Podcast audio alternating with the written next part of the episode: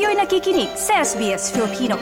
Pakinggan niyo pa ang kwento sa sbs.com.au slash Filipino.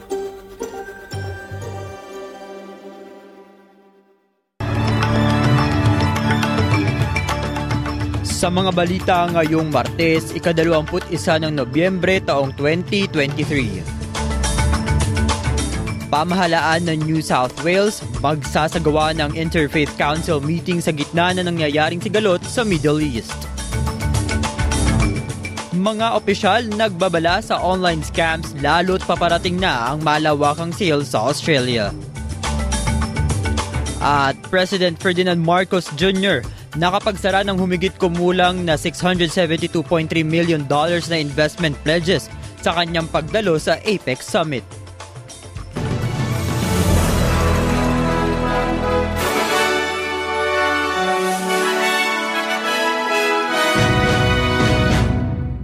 Para sa mga detalye, kinumpirma ng pamahalaan ng New South Wales ang plano para sa isang pagpupulong ng Faith Affairs Council ng Estado habang patuloy ang mga protesta at vigils ng pro-Palestinian at pro-Israeli.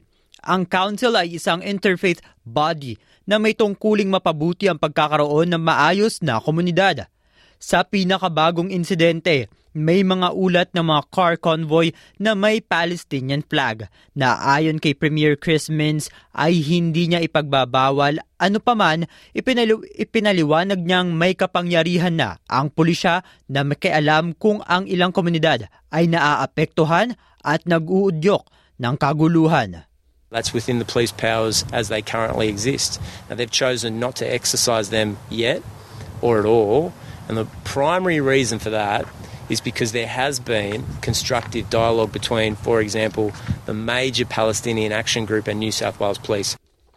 Samantala, itinanggi ng mga opisyal ng China na nagdulot ng pinsala sa isa sa mga warship o barkong pandigmaan ng kanilang bansa sa Australian divers sa isang insidente na tinawag naman ni Prime Minister Anthony Albanese na mapanganib at hindi profesional.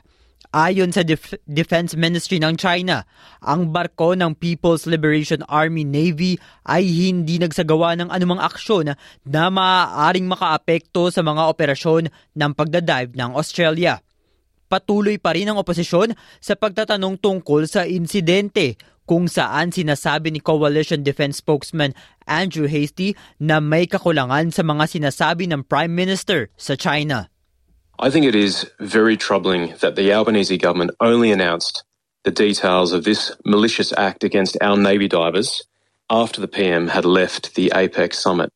And that is where he boasted of a long conversation with President Xi and Wang Yi. And so it's unacceptable that he didn't raise it with those two leaders. He should have petitioned them and asked for an apology.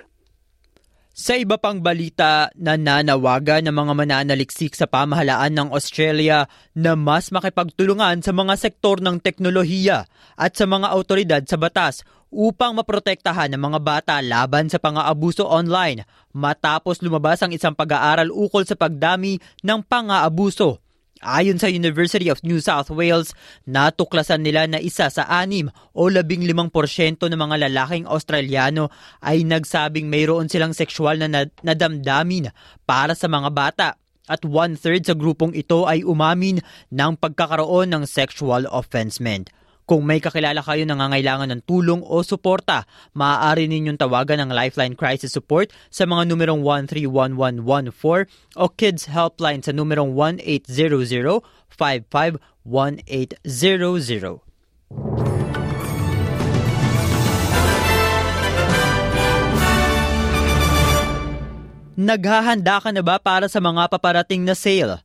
Nagpaalala ang consumer watchdog ng Australia sa mga mamimili na maging maingat laban sa online scams, lalo na't inaasahan na gagastos ang mga Australiano ng higit sa 6 na bilyong dolyar sa nalalapit na Black Friday at Cyber Monday sales.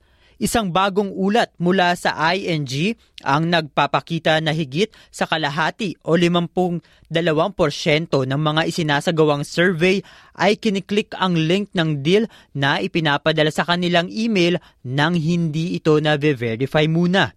Ito ang paalala ni ING Head of Daily Banking, Matthew Bowen, sa lahat ng mga mamimili. Be precautious, you know, make sure that you're checking the legitimacy of websites that you're purchasing from.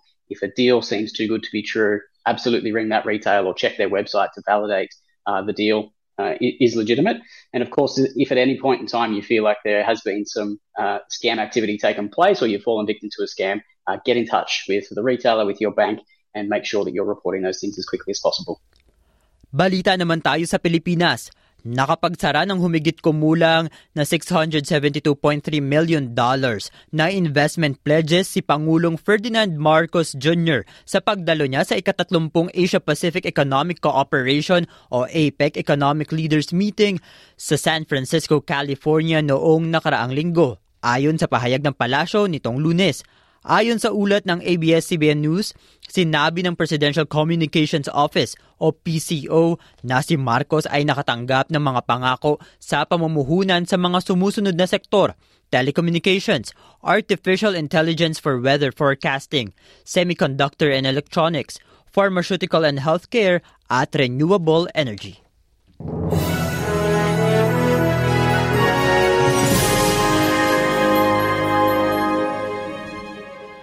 Samantala, sa palitan tayo ng salapi ngayong Martes, ayon sa Reserve Bank of Australia, ang isang Australian dollar ay katumbas ng 65 US cents. Mula naman sa Bangko Sentral ng Pilipinas, ang isang US dollar ay katumbas ng 55.64 pesos at ang palitan ng isang Australian dollar ay 36.16 pesos. At sa lagay ng panahon ngayong Martes, magiging maulan sa mga sumusunod. Canberra sa temperaturang 27 degrees, Wollongong at 23, Cairns at 31, Brisbane at 26, posibleng umulan sa Newcastle at 27 degrees at sa Melbourne at 20 degrees. Makararanas ng bahagyang maulap na panahon ang mga sumusunod. Adelaide at 24, Hobart at 21 degrees, Sydney at 26, habang maaraw ang Martes sa Perth at 36, gayon din sa Darwin sa temperaturang 35 degrees.